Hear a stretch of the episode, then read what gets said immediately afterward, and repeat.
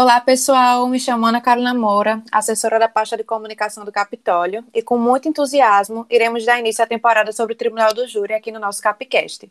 É com imenso prazer que hoje nós recebemos o promotor, Dr. Armando Lúcio Ribeiro, que vai falar um pouquinho para a gente da sua trajetória. Doutor Armando, pode falar, se sinta à vontade. Olá, pessoal. É um prazer estar aqui com vocês. É, meu nome é Armando Lúcio Ribeiro, eu concluí o curso de Direito 1984, na Universidade Federal do Rio Grande do Norte. Advoguei na área criminal durante cinco anos. Ingressei no Ministério Público em 1990. É, passei por diversas comarcas da região oeste até dezembro de 1992 me tornar titular da promotoria do júri em Mossoró, onde estou até hoje. Em 1997, nós fizemos o concurso para magistério, onde somos professor da Universidade Federal do Rio, da Universidade Estadual do Rio Grande do Norte, na Faculdade de Direito da UERN, desde 1997, que nós ministramos a cadeira de Direito Processual Penal. E por conta disso, dessa necessidade, nós é, produzimos algumas obras, como é, grande, a grande obra nossa é Anotações de Processo Penal, que está na sua quarta edição. Temos ainda é, os livros Prisão e Liberdade e o livro Anotações à Reforma do Processo Penal. E é com muito prazer estou aqui com vocês, falando sobre um tema que muito me apaixona, muito me, me emociona, que é o Tribunal do Júri. Então, estou aqui aberto ao diálogo e pronto para as vossas indagações. Muito obrigada, doutor. Seja muito bem-vindo ao Capcast. Nós ficamos muito felizes por o senhor ter aceito o nosso desafio e de disponibilizar um pouco do seu tempo para a gravação desse episódio inicial. Para dar início ao nosso debate, eu gostaria que a gente trouxesse à discussão aspectos bem introdutórios mesmo, para aqueles que ainda não entraram no curso ou que estão no início dele se sintam de fato incluídos, abordando, por exemplo, quais os crimes de competência julgados no tribunal do júri, quais os princípios que norteiam, como funciona na prática a escolha dos jurados, a legitimidade desse órgão, enfim, sinta-se à vontade. Vou passar a palavra para o senhor. Muito bem. Eu, eu, eu gosto de dizer que eu sou um dos professores mais abençoados, porque eu, eu sou professor de processo penal e todo mundo gosta, na verdade, de processo penal. Às vezes, algumas pessoas podem dizer que não gostam porque tem aquela, aquela discriminação de que é uma coisa repugnante, mas todo mundo quer saber de processo penal. Por quê? Porque é uma coisa que atrai, faz parte do nosso dia a dia. O direito é uma ciência social aplicada e, por isso, o tema tribunal do júri, é, quem é que vai a tribunal do júri? Vão os crimes dolosos contra a vida, ou seja, aqueles crimes intencionais que a pessoa faz querendo exterminar a vida de outra pessoa. É o caso do homicídio, do, do induzimento ou instigação ao suicídio, do aborto e do infanticídio.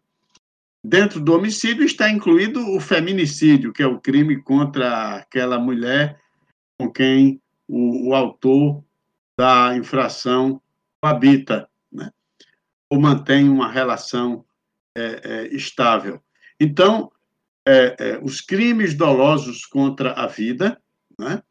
os crimes é, é, que são do artigo 121 a 128 do Código Penal, eles são suscetíveis de ir ao tribunal do júri. É, certo, doutor. O senhor quer falar um pouquinho sobre os princípios que norteiam, como funciona na prática a escolha dos jurados? O, o, o Tribunal do Júri é um processo que ele tem duas fases, né?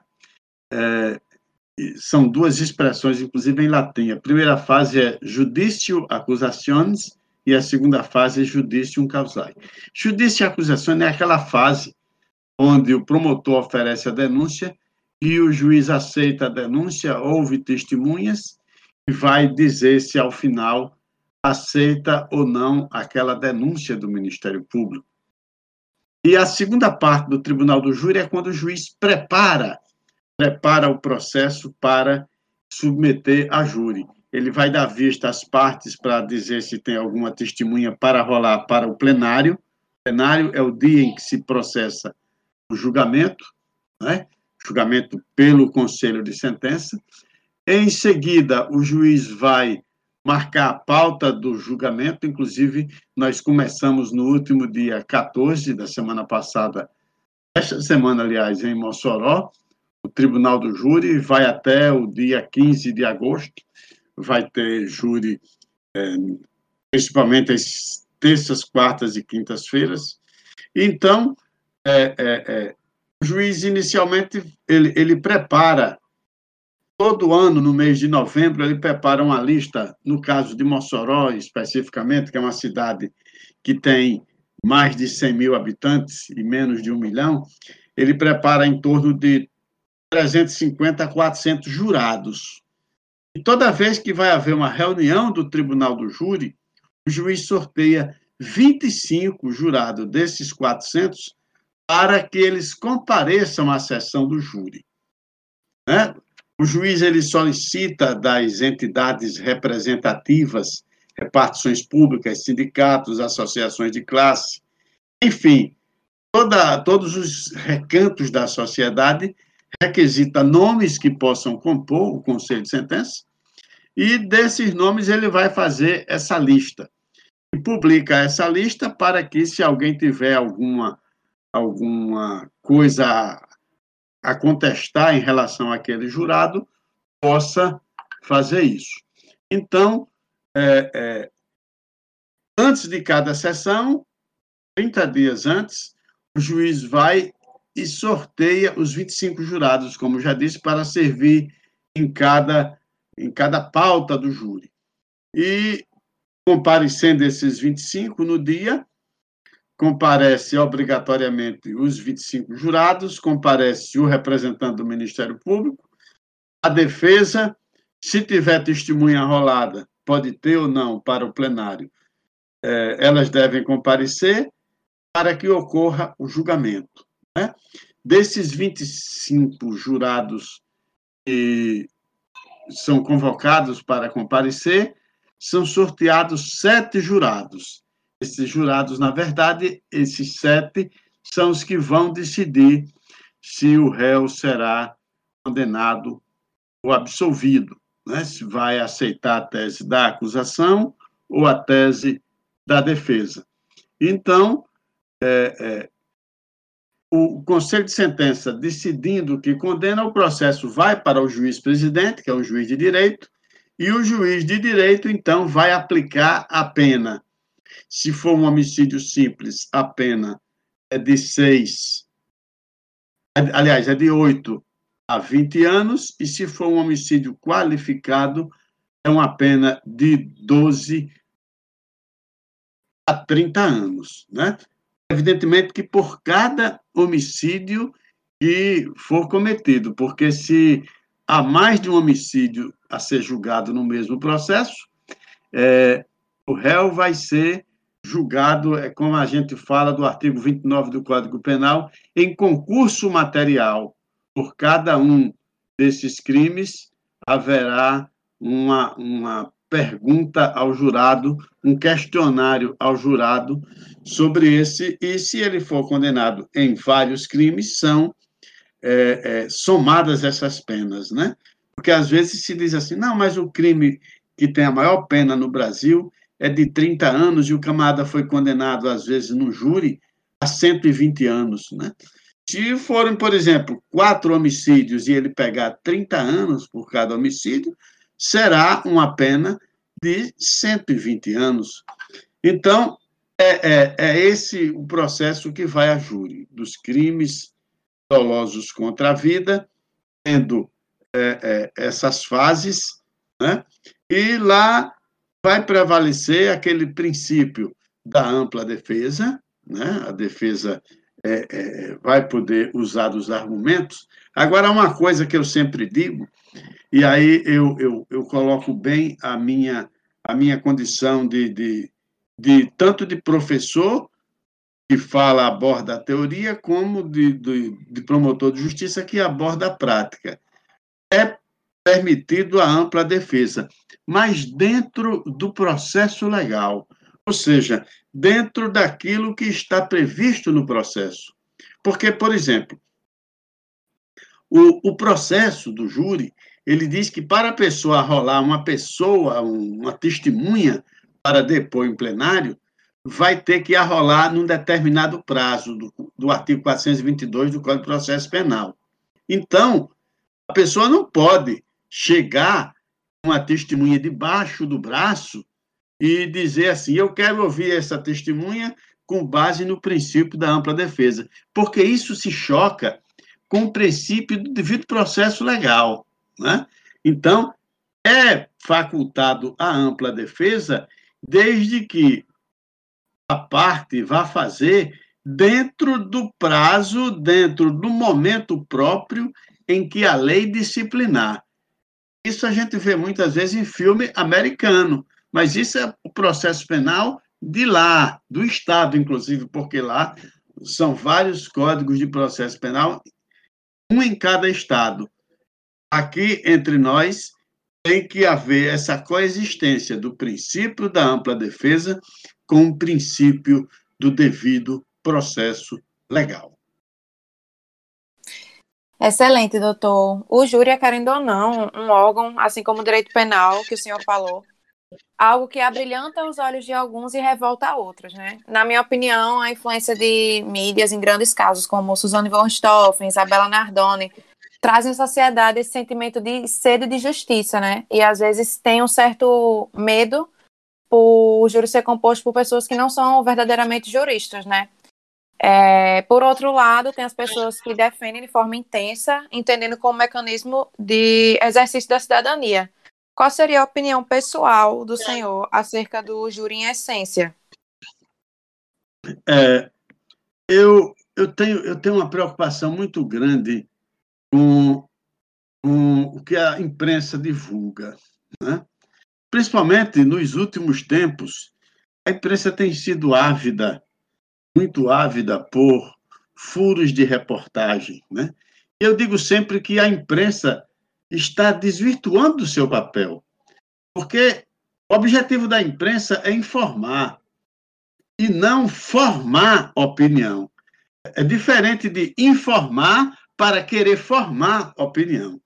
Você veja, por exemplo, é, é, é, é vamos citar um exemplo desse da CPI da Covid agora no Senado.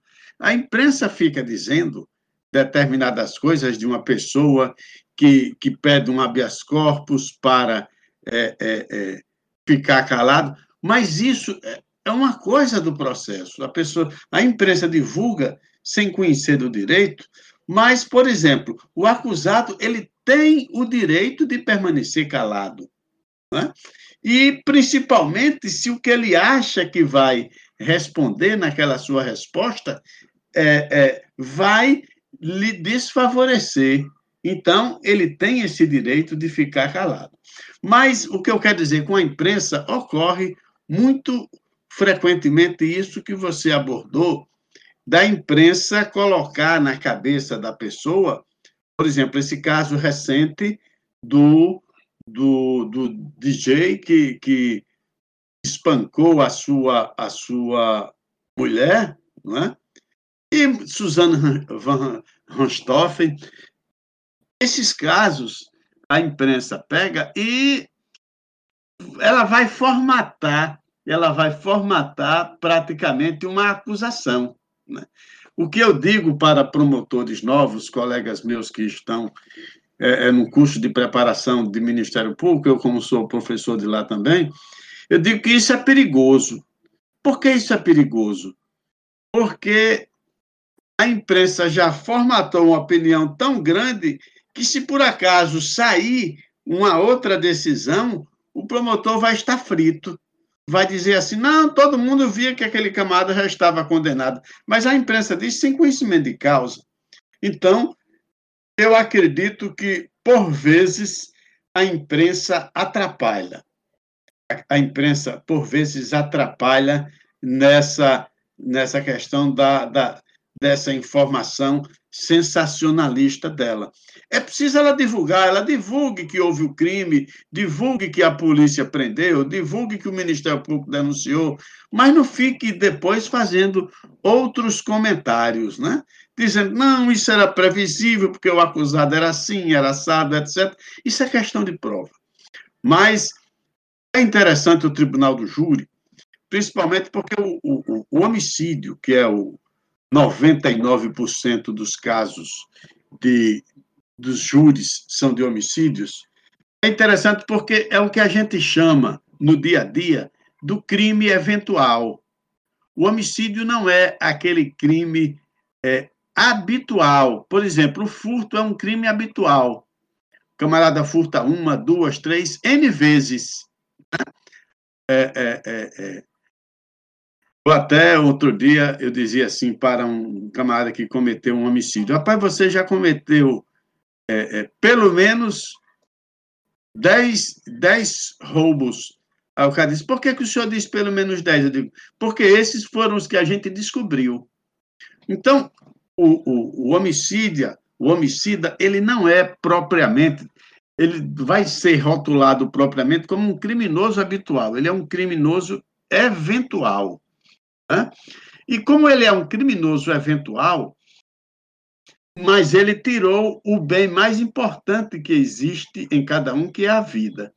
Então, desde um certo tempo, e isso é e isso é uma característica do direito romano, do qual o nosso é, é, é, é um discípulo, o nosso direito é um discípulo do direito romano, ele colocou colocou para para é, é, a responsabilidade da sociedade o julgamento tão importante quanto o de um crime contra a vida, o maior bem que existe. Então, é interessante por quê? Porque você pode pegar o, o, o mais, quanto mais criminoso, aquele pistoleiro, matador de gente, é, é, investido da maior crueldade, como você pode colocar uma pessoa que eventualmente você vai é, é, é, se deparar com ela cometendo um crime. Então, nada mais justo do que a própria sociedade julgar aquela pessoa, porque é, um, é uma pessoa, é um integrante da sociedade que tirou a vida de outro integrante da sociedade. Então, está para um, um, uma situação, além de uma feição estritamente jurídica, para uma feição de jurídico, mas de sociológico muito forte da convivência no seio da sociedade dessas pessoas. Então, eu defendo fervorosamente a instituição do júri, muito embora alguns colegas promotores e outras pessoas que não são do Ministério Público é, é, tenham as maiores restrições contra o júri, mas eu defendo a manutenção do júri. Mas ocorre injustiça? Ocorre injustiça tanto no júri como em julgamentos por juízes togados, por juízes que são concursados, por juízes que, que são de uma Suprema Corte, pode haver injustiça. Injustiça é um conceito abstrato, é um conceito que o que é injustiça para a família da vítima ter o acusado sido absolvido, não é injustiça para a, a, a, a família do próprio réu que ele foi absolvido e assim vai restabelecer-se ao convívio social. Então, é uma coisa relativa o crime de homicídio. E é interessante porque é a sociedade julgando os seus pares por ter cometido um crime dessa natureza muito especial, como são os crimes dolosos contra a vida. Com certeza, doutor. Uma vez humanos, né? Todos nós somos passíveis de erro. E algumas vezes as pessoas esquecem. E com relação às mídias, com a imprensa, é, com certeza tem uma influência enorme com a formação da opinião da sociedade. A gente tem um veredito do tribunal da internet muito antes do que do próprio júri. Muitas pessoas já chegam lá condenadas antes mesmo de haver o julgamento. É, é interessante que o, o, aluno ele se prepare. Quando ele vai ver a cadeira de Direito Processual Penal 2, ele vê Tribunal do Júri. Eu tenho, eu tenho o hábito, é, não fiz o semestre passado por, pelo fato da pandemia, mas ainda em pandemia eu tento, vou fazer nesse semestre, é, é, fazer um júri simulado. É muito interessante, porque o júri simulado abre os olhos, desperta a paixão, né? Eu me despertou, me despertou essa paixão pelo Tribunal do Júri, porque eu fui monitor na faculdade e fui datilógrafo na época, na década de, de 80, é, era máquina de escrever, eu era datilógrafo de um advogado que fazia júri. Fazia júri e eu acompanhava, acompanhava esse advogado no júri e me apaixonei pelo júri. Já fazendo júri como promotor, já houve absolvições injustas? Eu entendo que sim. Eu entendo que sim, até porque eu não consegui a condenação de todos os réus que eu acusei. Mas faz parte do jogo democrático faz parte do jogo, foi a opção da sociedade.